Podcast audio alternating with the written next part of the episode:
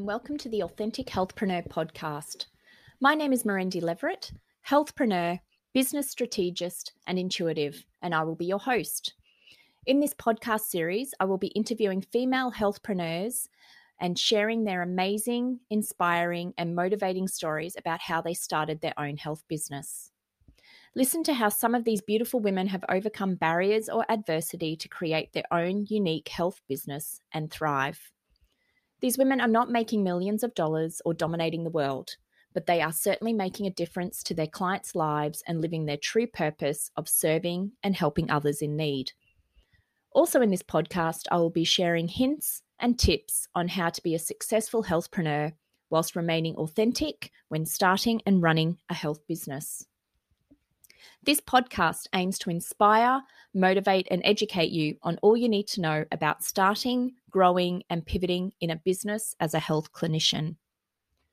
This podcast is available to subscribe and download via Anchor, Spotify, iTunes, and Google Podcast. So remember to subscribe so you don't miss an episode. Thank you for joining me tonight, Graesan. No, thank you for having me. Excellent. So, what I might get you to do first is just share with our audience what your profession is, and I guess what made you choose your profession.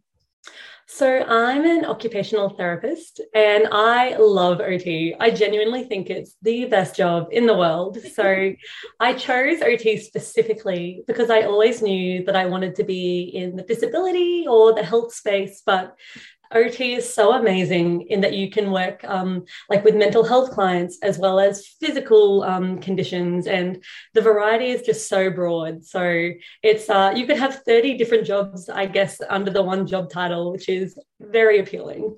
Yes, well, it's a bit like my profession as an exercise physiologist. You can work in more than one industry. Absolutely. So tell us how you got started in the industry because you haven't always worked for yourself, have you?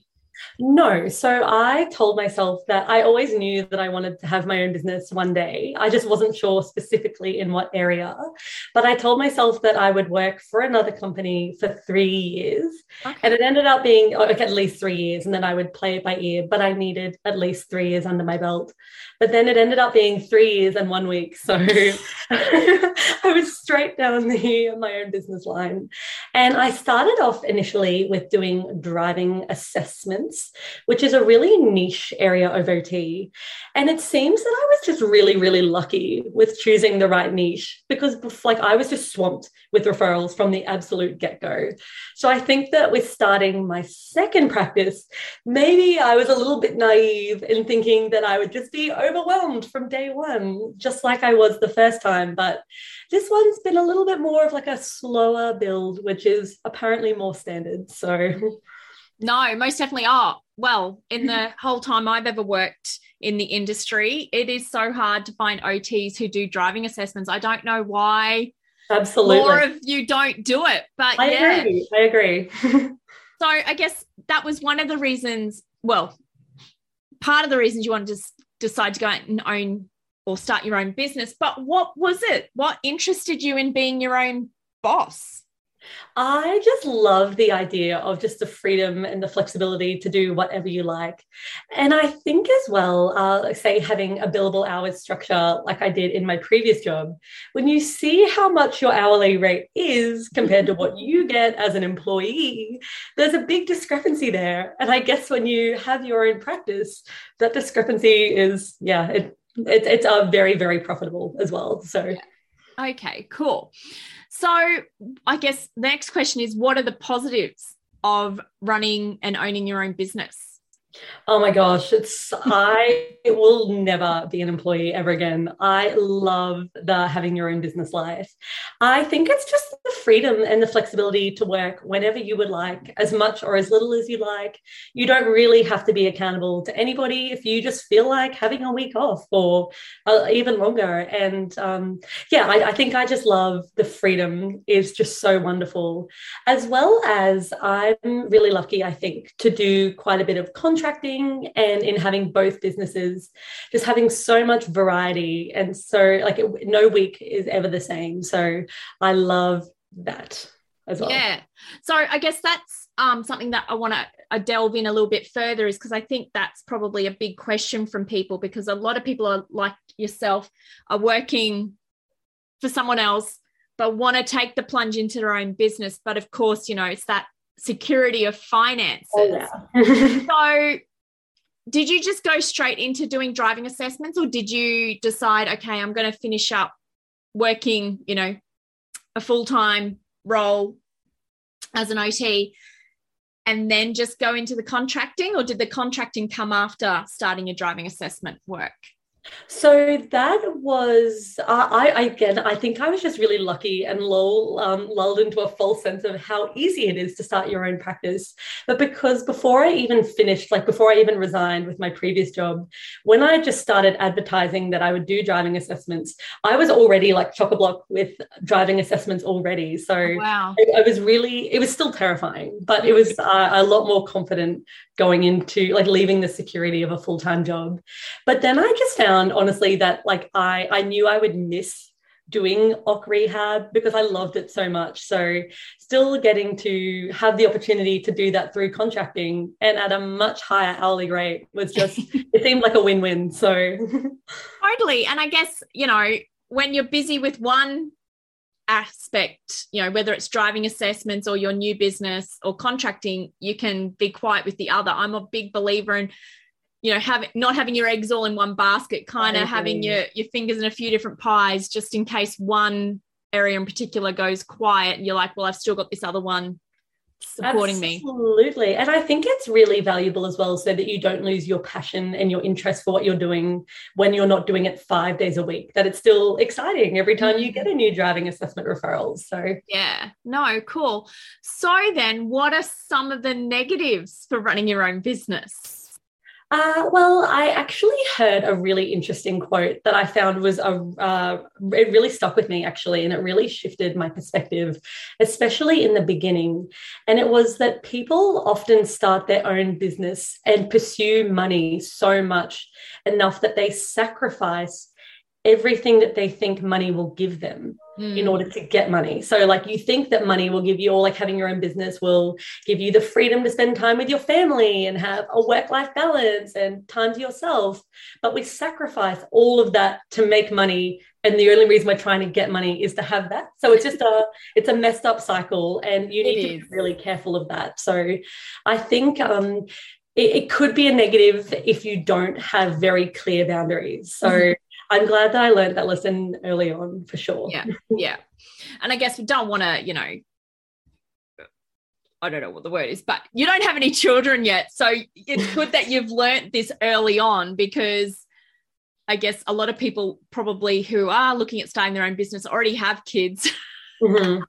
Absolutely. they feel like, you know, you've got to do that, you know, the hustle and the whole, you know, working after hours when the kids are asleep. But yeah, definitely, I agree. Setting boundaries early on in the piece um, around work, especially, I guess, when you work for yourself, you know, you're often working from home. So you tend to go, oh, I'll just sneak into the office and do some work. Absolutely. Yes. So having like clear, and I found as well that I kept myself accountable. Like I'm a, I'm a like cycling addict and a yoga addict. So every day I always go to cycling or yoga of an afternoon, like no matter what. And that's my yeah. definite um like clear boundary of end of work day so awesome yeah yeah oh no definitely if you don't have it in the diary it won't happen yes for sure.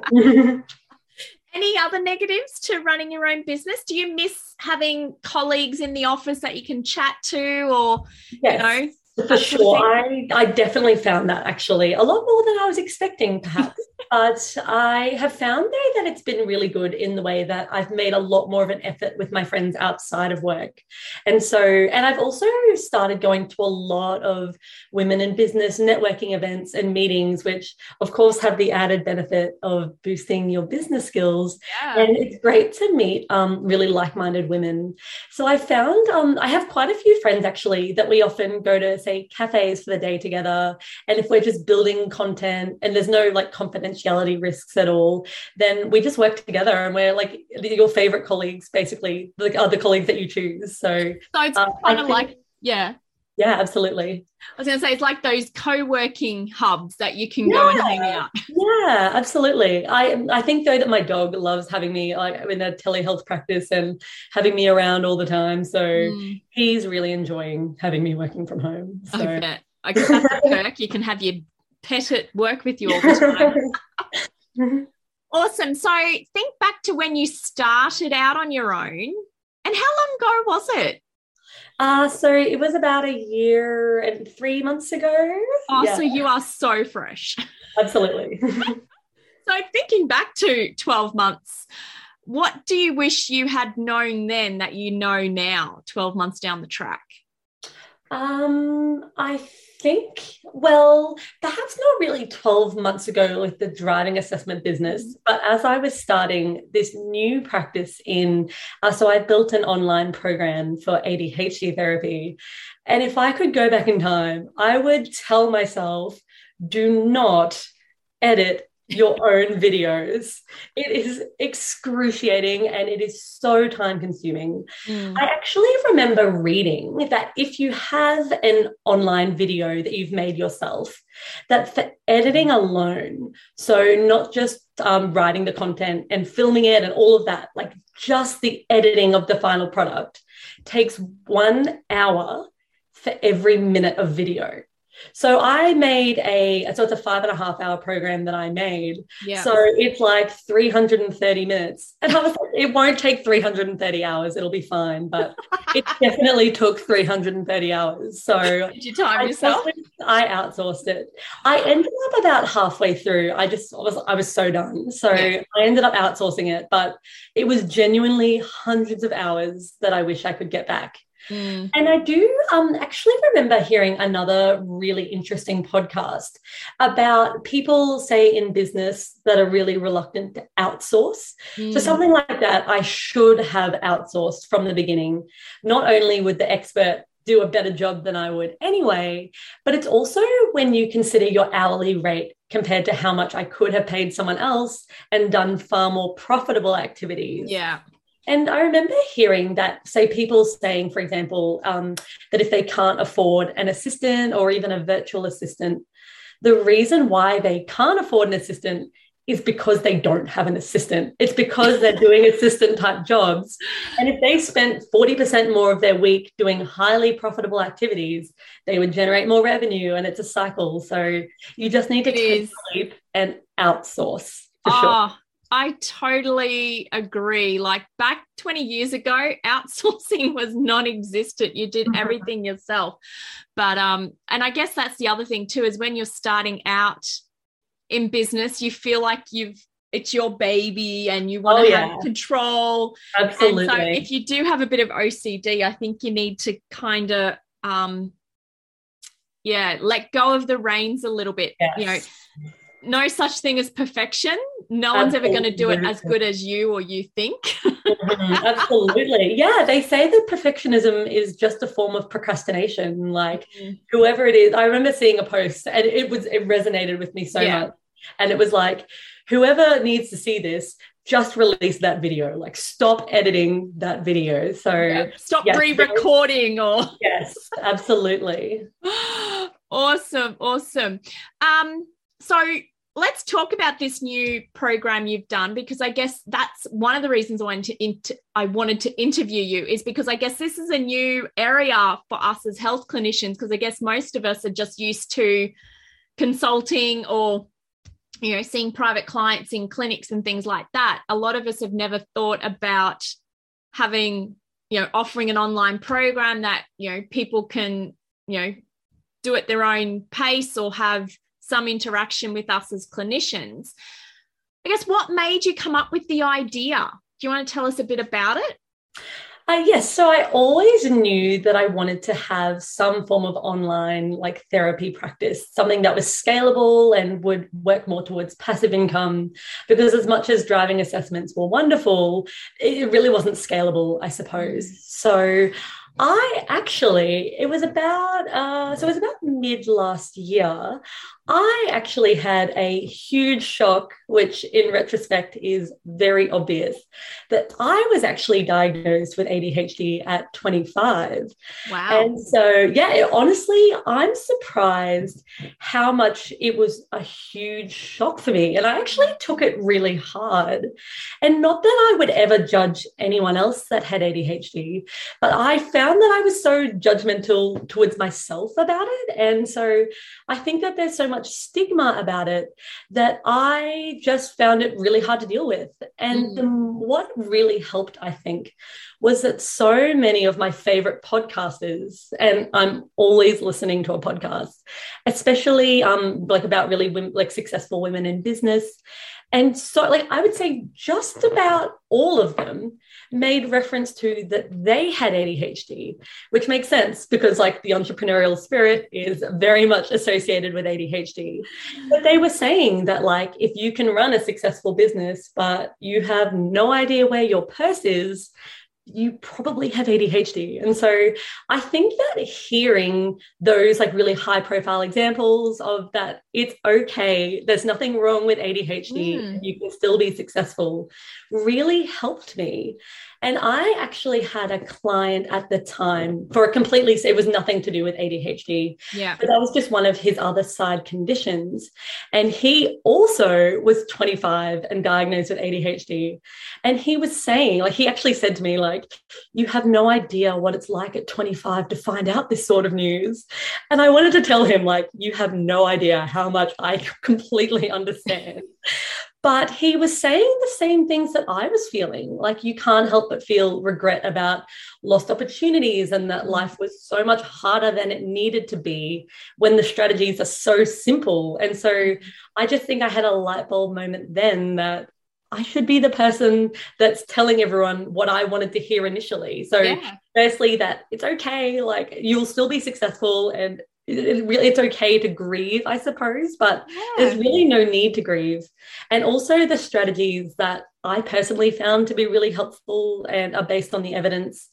And i think that adhd is one of those things that you need to have it to get it if that makes sense. Yeah. If you don't have it the strategies sound ridiculous and you like and the symptoms sound ridiculous. But if you if you have it then they make sense and you get it. So yeah. i think i'm like in a really good position to be non-judgmental and yeah it, it just felt perfectly aligned. So it seemed too perfect not to do. Well that's awesome because i guess that's you know the um great point is that you're not just an OT who's going, Oh, I work with people with ADHD. You're actually someone who has it. So you understand your clients better. Absolutely. Absolutely. Yeah. No, so that's your point of difference too. Correct. Awesome. So, can I ask you what platform you're using for your online program? So, I filmed it using iMovie and then I did all of the editing via Premiere Pro. But it's not designed for rookies, I don't no. think. So. but then, where have you got this posted up? Is there like an online program platform or is it just yeah. through YouTube or uh no so it's like there's a separate like user login portal and then there's just like a it's a like the, all the modules are uploaded on a second website so oh okay cool all righty awesome so then what advice or tips do you have for other female health clinicians thinking of starting their own health business whether it is you know a private practice or an online business telehealth what would you be I telling them? Say, especially so if you're in the health, like in the allied health industry, I will never understand why people are reluctant to do contracting. When you can verify as well, you're just constantly bombarded with contracting. And so it's um it's scary, I get it, to take the leap initially, but mm. especially if you have babies, to have that secure, safe income coming in and you can reject it if you like or accept it if you like. So contracting as a safety net will really alleviate the anxiety. And yeah, I think I think that would be my biggest piece of advice. Yeah. Oh, well, I've been contracting on and off now for 20 odd years. I mm-hmm. found it a great complement to my other services. And again, like I said before, when one industry or area is quiet, I know I've got the other one to fall back on. And like you said, you can turn down a referral if you're too busy, or you can take on as extra work if you're really quiet in your other stuff. No, that's cool. That's awesome advice. So, you have mentioned this a little bit earlier, but how do you manage your work life balance? So, you said before that you, is it go to a cycling class or you do road cycling? And oh, no, I go to a spin class. A spin class. So, you do spin class or yoga every afternoon. Is there anything else that you incorporate into your day, your week, whatever to help with managing? Because I guess that's it. Work life balance, it isn't scales, it's more about um, making time that you're taking care of yourself, self care, isn't it? Absolutely. So I found that uh, days of the week mean nothing to me anymore. Like I'm just as happy to work on a Saturday as a Tuesday. And so I found that I'm more conscious of having really regular holidays and time that I force myself that, like, say, if I'm away with my sister for the weekend, don't open the laptop. and it's surprising. I think when it's your own business and you care so much, mm. it's actually really hard. And I think I need to be kept accountable of that you promised you wouldn't open the laptop this weekend. So I think having those really clear boundaries for yourself help as well. But yeah, no, I just find um I, I just take a lot of um weekends away. And so I guess that's the perk of having your own business is you can just yeah disappear for a day or two and no one yeah. would know so. and no one's going to ask you why. Absolutely. Awesome. No that is good advice. Um and i guess how did covid-19 affect your business? Was it in a good or a bad way? Did you have to pivot or recreate yourself or did you have to pick up more contracting work because the other stuff was quiet? What happened for you so I think it was actually a really positive thing because my ADHD practice is all telehealth. That telehealth has just been normalized now, and so yeah. Where people may have been reluctant, it actually it's just um, yeah. And I think everyone has technology down pat enough to have a webcam session, so that's been a big positive. But for driving assessments, actually, we had to be a little bit creative in that. So there was the rule for a while there where you couldn't have more than two people in a car. And because we, yeah, it was what a time to be alive, right? But because we needed a driving instructor as well, that was three people. And so we couldn't do that during the real lockdown period. So we did um, the off-road side of things. So like measure, like doing like the, the visual tests and like the, the cognitive tests, that sort of thing online. And then the, and then um, I guess we had a queue waiting of as soon as those laws changed, there was a heap of people to do the second half of the assessment. Yeah. So wow. luckily it was only quite short and that was sustainable. Yes, well, that's because you're in Queensland, not yes. like other states. Yes, absolutely. awesome, great. So, what does the future hold for you and your businesses? Do you still have business ideas you want to implement? Are you wanting, like you said, you're looking to scale? Are you, what are you looking to do moving forward? Uh, I think honestly, this was like my huge goal that, like, at some point in life, I would have an online business where there was a package of, on like I say, an online pre-recorded program and group programs and one-on-one sessions. And so, I wasn't expecting to figure out my niche this young and to have it down pat. But yeah, no, I, honestly, I, I I'm not sure what's next. I'm just really excited to be at this stage. So Awesome. So it's watch out for Graesan, everyone. Yeah, watch out. All right. Do you want to just share the names of your businesses? So if there's anyone out there who'd like to talk to you more about what you do and that they might want to get into, or maybe there might be someone out there who would like to utilize your services. So, my primary business that I'm working on at the moment is the OT for ADHD. And um, rolling sort of somewhat with the theme was um, my driving assessment practice is the OT with a key. So, we have the, the OT thing going in the names. No, that's pretty cool. I love the OT with the key because it makes so much sense for driving, of course. Yeah, yeah. I was really proud of that. My brother actually said that um, instead of the OT for ADHD, not being the OT with ADHD was such a missed opportunity. But you could probably slide it in there in one of your marketing, you know, campaigns or something, couldn't you? Or maybe it could be your um you know your alter ego and you can become a comic or a comedian awesome. Well, thank you so much for sharing your story tonight. Really appreciated having you come along and share that because I, yeah, when I first met you all that time ago, it wasn't that long ago, really, was it 18 months? and when you told me what you're doing, I was just absolutely um, blown away.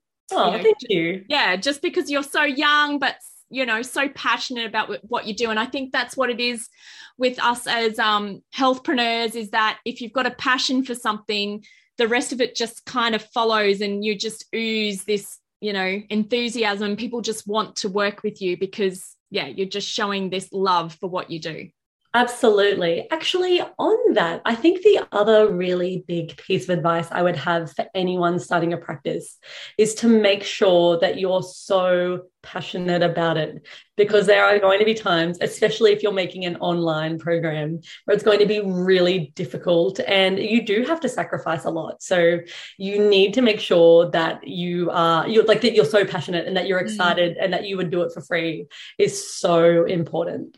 Yeah, most definitely. I guess it's, you know, find that niche market. And I guess, like you said before, you made the decision when you graduated that you're going to go and work for someone else for a few years. And I'm so glad you had a plan. You said, yep, I'm going to give it three years and then I'll go out on my own if I've got what it takes. Um, but that's so true. That's what I tell a lot of, you know, graduates in any profession. Just go and work for someone else at least minimum two years. Get Absolutely. some skills and knowledge under your belt. Get a mentor.